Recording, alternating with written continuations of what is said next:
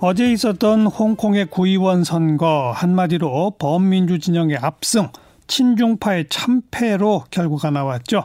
자, 이 결과 어떻게 해석해야 할지, 앞으로 홍콩 사태 어떻게 될지 한국외대 국제지역대학원의 강준영 교수 안녕하세요. 네, 안녕하세요. 네, 최종 결과가 지금 나온 거죠? 네, 그렇습니다. 그 전체 452석 중에 친중파가 60석, 이전에 327석에서 60석으로 음. 줄었으니까요. 네. 뭐 엄청나게 참패를 한 거고, 예. 반면에 민주파는 118석을 얻었습니다. 그러니까 아 118석에서 347석으로 늘어났습니다. 그러니까 예, 예. 거의 뭐 80%에 육박하는 이런 결과를 얻었기 때문에 이번 선거는 홍콩 민의의 뭐 저변을 보여줬다. 저는 이렇게 음. 해석을 하고 싶거든요. 무슨 예. 말씀이냐면 뿌리 깊은 대중 불신, 사회 불만이 경찰의 과격 진압으로 인해서 어, 이 마침 선거를 앞두고 이 민심이 폭발을 한 거다 이렇게 봐야 될 것 같고요. 네. 그런 의미에서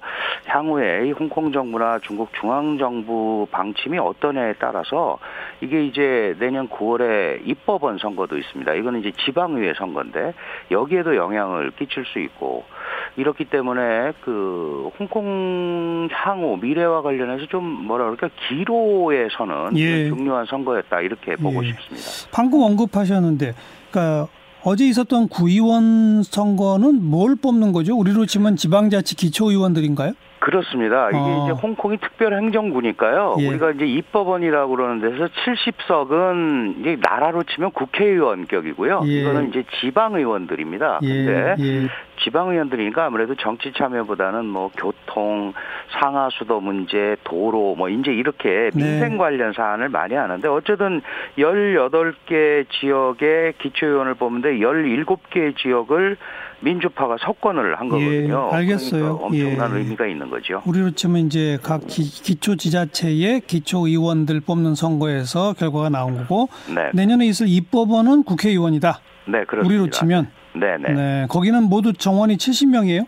네, 그렇습니다. 근데 또 35명은 직능 대표로 뽑거든요. 어. 그러니까 직능 대표는 또 아무래도 아, 중국에 협조하는 직능 대표자들이 오기 때문에 이것도 역전시키기가 굉장히 어려운데 네. 이번에 이걸 보면 가히 혁명이라고 할 수 있으니까 예. 그게 근접만 해도 그 홍콩 정부가 중국 중앙 정부의 말을 이어서 뭔가 정책을 펴기가 굉장히 어려워지는 거죠. 그런 계기가 되는 선거였다 이렇게 볼 수 있습니다. 네.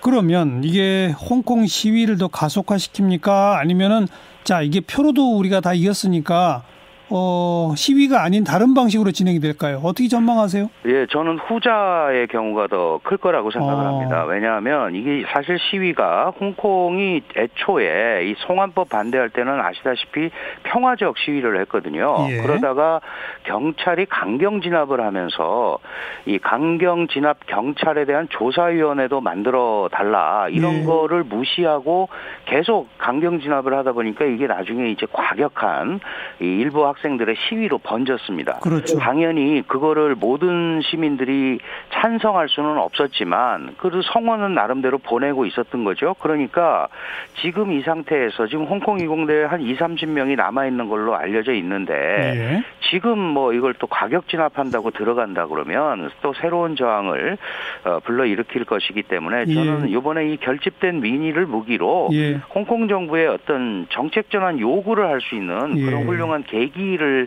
어, 삼는 쪽으로 갈, 가야 되지 않나 어. 이렇게 판단을 합니다. 그런데 사실 홍콩 행정당국 정부를 향해서 5대 조건 등등 요구를 계속 해왔는데 안 받아들여지니까 시위가 지속됐던 거 아닙니까? 맞습니다. 이번에 네. 이런 그 뭐 선거 결과가 있다고 그래서 똑같은 요구를 했을 때 행정당국이 변화가 없으면 뭐 속수무책 아닌가요? 그렇죠. 근데 이게 다섯 가지 요구를 했는데 네. 송환법 철폐가 1번이었는데 그것도 아주 늦게 했죠. 시위가 6월 9일 날 시작했는데 예. 어, 조금만 일찍 했으면 그 나름대로 그 처리할 방법이 있었을 거라고 생각을 합니다. 근데 9월 4일에 굉장히 늦게 했고 그다음에 제가 말씀드린 어, 좀 전에 말씀드린 경찰 강경 진압 예, 진상조사 위원회 이런 것도 안 했단 말이죠. 근데 그렇죠. 사실은 예. 그런 거는 들어줄 수 있는 거거든요. 그런 예. 쪽으로 간다면 조금 그 소통의 여지가 있지 않을까. 다만 음. 직선제 요구는 중국이 받아들이지 않을 겁니다. 네. 네. 그 어쨌든 이 검, 경찰의 강경 진압에 대한 진상조사 등등이라도 수렴하면서 이 캐리람 행정장관이나 어, 홍콩 행정 당국의 변화가 있을 걸로 지금 기대하시는 거잖아요. 네, 조금은 있어야 되고요. 그렇지 않으면 굉장히 복잡해질 상황으로 또 갈 수 있습니다. 즉 전혀 변화가 없다면 그 방금 표현하신 굉장히 복잡해진다는 거는 뭐예요? 그 복잡해진다는 의미는 이제 예를 들어서 우리가 보통 얘기하는 시민들이 소위 우리가 얘기하는 넥타이 부대다라든지 이렇게 이제 몰려나가면 복잡해지는데 예. 지금 이번에 공권력의 힘을 받잖아요. 그리고 모든 사람이 그렇게 나서서 싸울 만큼 어, 이 대 홍콩 정부 또는 대중앙 정부의 대중국 중앙 정부의 용기를 내기가 쉽지는 않습니다. 네. 다만 제가 말씀드리는 거는 이런 민의를 캐리람 행정장관도 겸허히 받아들이겠다고 그랬으니까 뭔가 조금은 이 틀을 마련하는 쪽으로 가야지 홍콩 사태 해결의 기미가 보인다는 말씀이지 예. 이게 사실 그렇게 가지 않으면 또 강대강 대결을 가고 홍콩 시민 사회가 이길 방법이 별로 없죠. 네. 뭐 일각에선 캐리람 장관은 경질할 가능성도 있다 이런 보도가 나오던데 그 가능성은 없다고 보세요? 저는 굉장히 적다고 봅니다. 왜냐하면 캐리람 음. 경질은 일국 양제 통치 시스템의 실패를 자인하는 거잖아요. 예. 왜냐하면 예. 1,200명의 선거인단이 뽑은 행정장관입니다. 간선제. 네. 근데 이 1200명 뽑는 선거인단은 홍콩 400만 유권자 중에서 24만 명만 참여합니다. 그러니까 음. 친중파가 참여하기 때문에 네. 이번 선거에서 뭐 117명이 선거인단에 들어간다고 그러지만 큰 틀을 바꾸기는 어렵거든요. 그런 예. 의미에서 예. 그 캐리남 장관을 지금 당장 경질하거나 내린다면 예. 일국양제의 실패를 자인하는 거고 그리고 11월 4일에 상해에서 캐리남 장관이 시진핑 주석을 만났 나왔을 때 예. 시 주석이 캐리람을 지지한다는 얘기를 했고요. 예. 어, 어쨌든 홍콩 정부의 법치 또는 이 혼란 저지 음. 방식을 지지한다고 했기 때문에 그거를 뭐 계속 어, 폭력적 방법으로 하라고 할 방법은 없지만 네. 지금 물러나게 되면 굉장히 어려워지죠. 네.